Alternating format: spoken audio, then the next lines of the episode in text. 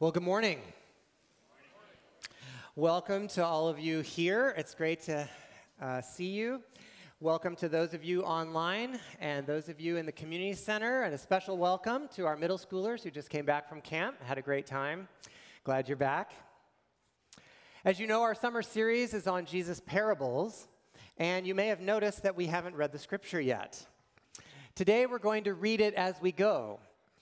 Because most parables rely on timing and surprise and some cultural customs in order to get Jesus' full intended effect.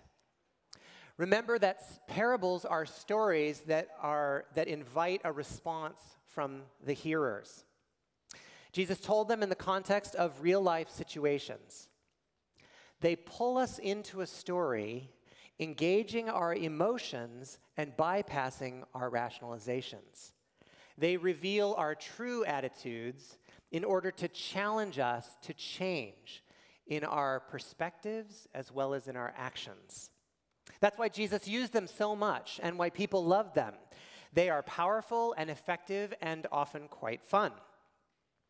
Today's parable can cause confusion simply because we don't recognize our own cultural filters and assumptions.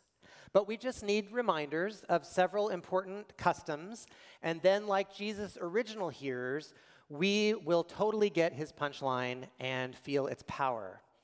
So let's begin with prayer. Jesus, help us to hear your words today with full effect. Help us respond as you want us to respond. Amen. Well, let's read the text out loud together, step by step. Jesus told his disciples, There was a rich man whose manager was accused of wasting his possessions. Well, let's get the players straight. First, we have a rich man who would be well known in the community. He is a wealthy landowner who rents out his land for tenant farmers to cultivate. In a minute, we'll meet his tenant farmers who owe him a share of the crops once the harvest comes in. Now, the accused is a white collar middle manager uh, who handles all of the agreements and payments between the two. And we have a whistleblower who knew that the rich boss would want to know about any wrongdoing in his business and make it right. Now, when Jesus says wasting or squandering his possessions, he is reminding us of the parable of the prodigal son, which immediately precedes and parallels this parable. So, what does the boss do? So he called him in and asked him, What is this I hear about you? The whistleblower was right. The boss acts exactly the way a righteous and yet shrewd an, uh, landowner would act. He asks the customary question designed to give the manager an opportunity to, to defend himself, yet he avoids giving any details of the accusation in case the guilty will implicate himself. Then we get a dramatic pause that doesn't come through in the text, but it's there. The manager clams up. Instead of defending himself, as would normally happen in this situation at this point, he pleads the fifth and by his silence confirms that something, he's guilty of something. The next proper action would have been to jail him or to demand restitution, but the owner does neither. Instead, he generously adds mercy to his judgment. Give an account of your management because you cannot be manager any longer. In other words, you're fired. Clean out your desk, give, give up your ledgers, and uh, you're free to go. The owner cannot afford a dishonest or wasteful manager in his business or for his reputation in the community. But apparently, he can afford to go without recovering whatever this guy squandered. And he can afford to go without exacting justice on this guy. Well, this prodigal's Joy at not being jailed is tempered by his unemployment problem. The manager said to himself, What shall I do now? My master is taking away my job. I'm not strong enough to dig, and I'm ashamed to beg. I know what I'll do so that when I lose my job here, people will welcome me into their houses. He considers his options and resources and realizes he has one critical resource left time is on his side. The manager has a tiny window of opportunity before turning in his ledgers and when everyone knows he's been fired. This skunk needs a plan to come out smelling like a rose, especially to people he'll need to rely on in the future. So, what will he do? So he called in each one of his master's debtors. He asked the first, How much do you owe my master? Okay, let's pause for a, some cultural background. Our clever manager is acting as if he has not been fired, uh, saying, By my master. And the tenant farmers have no reason to think anything is amiss. So everyone is acting entirely normally. Now, the way accounts were kept back then is that the IOU would be written in the debtor's handwriting and would be safeguarded by the manager on behalf of the owner. So disputes were minimized. Tenant farmers always knew how much they owed, and the bill confirms it in writing. Now, although the manager works for the owner, it's the manager who would advocate on behalf of the debtors for any debt forgiveness in case of bad crops or bad weather or whatever. Only an owner can change what is owed or forgive debt, but it's the manager who initiates that conversation. Our shrewd manager is not short on initiative. He asked the first, How much do you owe my master? 900 gallons of olive oil, he replied. The manager told him, Take your bill, sit down quickly, and make it 450. Then he asked the second, How much do you owe? A thousand bushels of wheat, he replied. He told him, Take your bill and make it 800.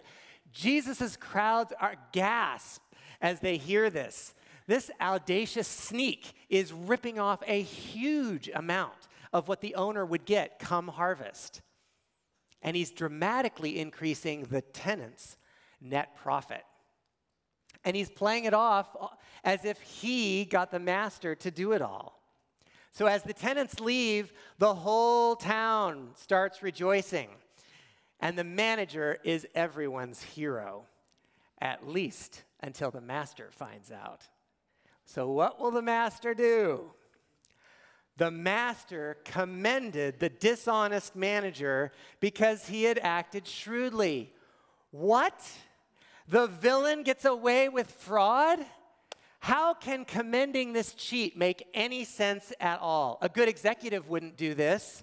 And a God figure in a parable better not get commended for dishonesty, or our whole idea of right and wrong, of justice, gets turned upside down. Now, for centuries, this parable has confused and upset many people, especially Westerners. Unfortunately, our cultural assumptions ruin the punchline.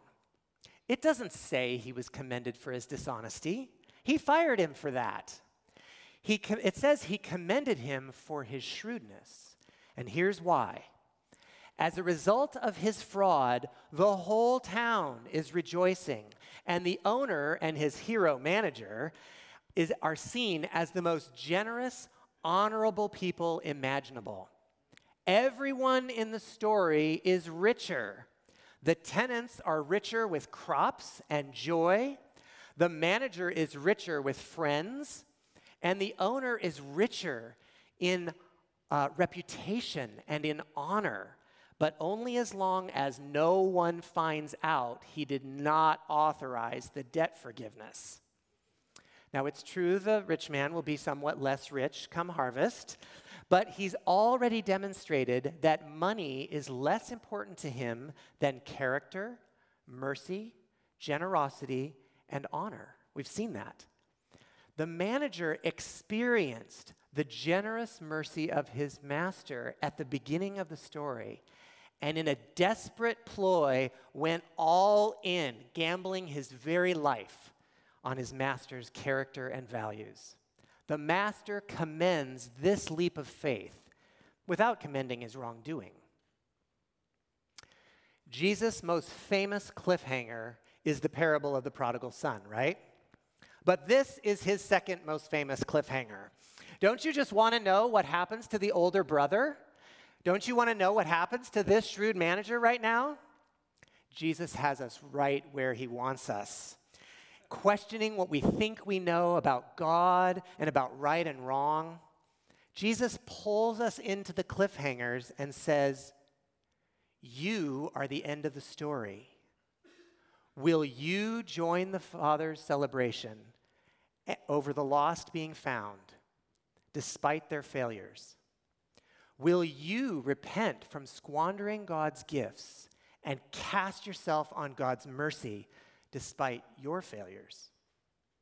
That's the power of the parables. Jesus' story surprises us with grace, but also challenges us to respond differently. Always pay attention to how Jesus' parables make you feel. Can you feel it? This is sheer grace. I love the story people tell of the sales manager who lost a million dollar contract and offers to resign. But his boss says, No way, I'm not wasting a million dollar investment in your education, right? I've felt that kind of grace, and I want to give that kind of grace to people. Well, parables seek a response, and I think there are four main ways Jesus wants us to respond to this parable. Our first response is to bank everything on God's character, like the shrewd manager did. Jesus wants us to cast ourselves on God without recourse or excuses. Can you hear it? Lost sheep, lost coin, prodigal sons, prodigal manager. This is the essential gospel experienced by them all. Although we don't deserve it, God seeks us out and forgives us, and heaven rejoices when we fully rely on Jesus. We receive mercy from a grace filled God. Remember, deserve has got nothing to do with it. What does this look like for you? Maybe you need to double down on accepting Jesus' grace. Or maybe you need to let go and let God lavish His grace on people you think don't deserve it. Secondly, Jesus wants us to be shrewd. In other places, this same word is translated wise. Matthew says Jesus told his disciples to be as shrewd as serpents and as innocent as doves. Jesus is repeating the same message here. Be wise and not evil. Don't be naive of how the world behaves. Don't be caught off guard by evil, but don't be caught up in it either. He says, For the people of this world are more shrewd in dealing with their own kind than are the people of the light. Jesus commends the manager's quick thinking, resourcefulness, creativity, and calculated risk, not as dishonesty. This manager has an instinct for turning lemons into lemonade. Jesus wants us to try creative solutions that assume God's best intentions for us. If this guy can be commended, how much more will God commend us when we behave like children of light acting wisely and rightly in a world darkened by sin and self interest. Now, as if the manager's commendation isn't enough of a mind blowing plot twist, Jesus doubles down with another surprise in his next sentence. I tell you, use worldly wealth to gain friends for yourself so that when it is gone, you will be welcomed into eternal dwellings. Jesus commands us use worldly wealth in ways that pay eternal dividends. The manager orchestrated debt forgiveness so he would be the hero. But Jesus goes much further. Don't only use wealth to make your whole town rejoice, like the manager, use wealth that makes heaven rejoice too. Jesus was always talking like this, converting earth to heaven, bringing God's reign here. The kingdom of heaven is among you. He wants us to use money, time, skills, relationship for spiritual impact. Author Randy Alcorn summarizes the Bible's treasure principle like this You can't take it with you, but you can send it on ahead. This passage isn't about giving money to the church, although we'd be grateful, especially at fiscal year end. This passage is about how we use everything God gives us. How do we turn lemons into lemonade and then into God moments? How can we envision creative opportunities to leverage God's gifts for maximum kingdom impact?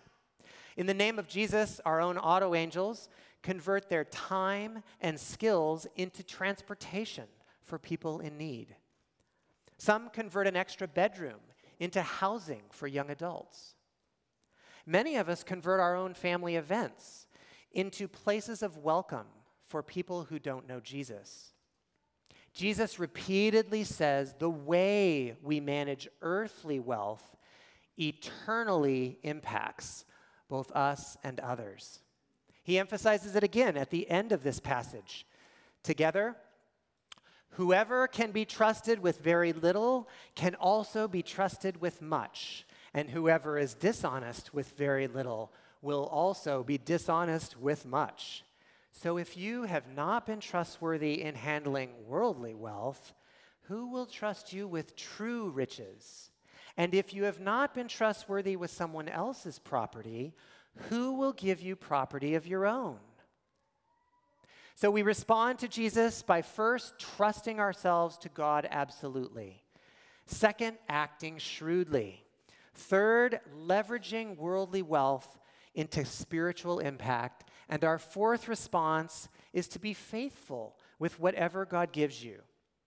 Jesus quotes a very classic rabbinic proverb faithfulness with the lesser prepares you for faithfulness with the greater. So Jesus wants us to be faithful with whatever we have, lesser or much, in contrast to the dishonest manager. But Jesus raises the stakes all the way to heaven, again connecting our faithfulness with worldly wealth with being entrusted with true spiritual riches. A little goes a long way in God's kingdom. Sometimes we want to be the hero, faithful in the big things, without being faithful in the little things. But it doesn't work that way. Jesus says, Be faithful, spending time with me each day. Be faithful in your relationships at work and school. Be faithful wherever you have influence, and you will be trustworthy for greater leadership. I'll close with this story. Many people are familiar with Victor Hugo's Les Miserables. It's a gospel filled story with an amazing scene of a bishop who puts into practice this parable, this gospel filled parable. There's a godly bishop who offers generous hospitality to Jean Valjean, providing lodging, food, and a blessing to this broken, angry thief. That night, Jean Valjean beholds the bishop asleep. He's transfixed by his peace, contentment, and holiness. Nevertheless, Valjean steals the silverware and runs off into the night. Well, the bishop is unfazed by the theft and reminds his outraged companions the silver belongs to God and should be used for the poor, which, in a way, it has. Well, suddenly the gendarmes arrive and present Valjean in chains with a silver right in his backpack. The bishop says, Ah, there you are. I'm glad to see you.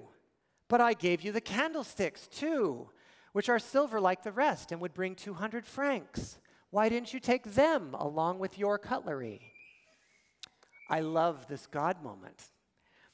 Hugo writes Jean Valjean opened his eyes and looked at the bishop with an expression no human could describe. He's dumbstruck as he's released, the incredulous soldiers depart, the staff are outraged that the silver is squandered, but the bishop fixes his eyes on Valjean and speaks intently. Do not forget ever that you have promised me to use this silver to become an honest man.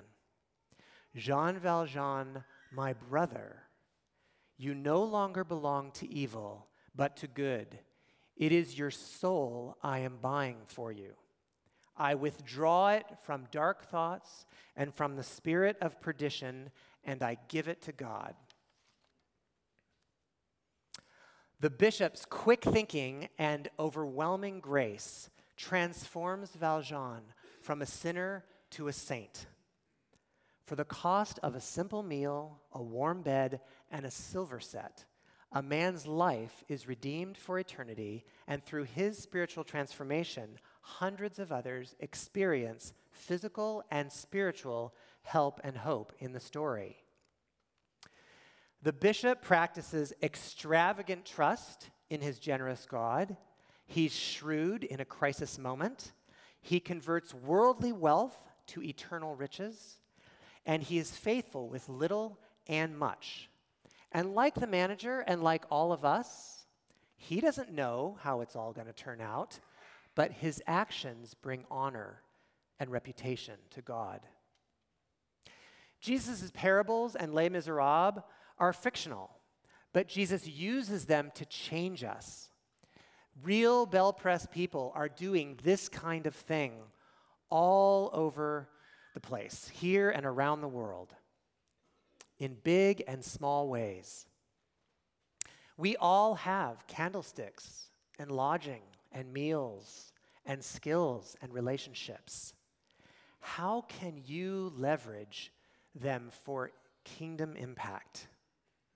Let's all respond to Jesus like this, making the most of every opportunity. So, Jesus, inspire and empower us to be gospel filled, faithful people who are quick to see opportunities to do kingdom work with everything you give us. Amen.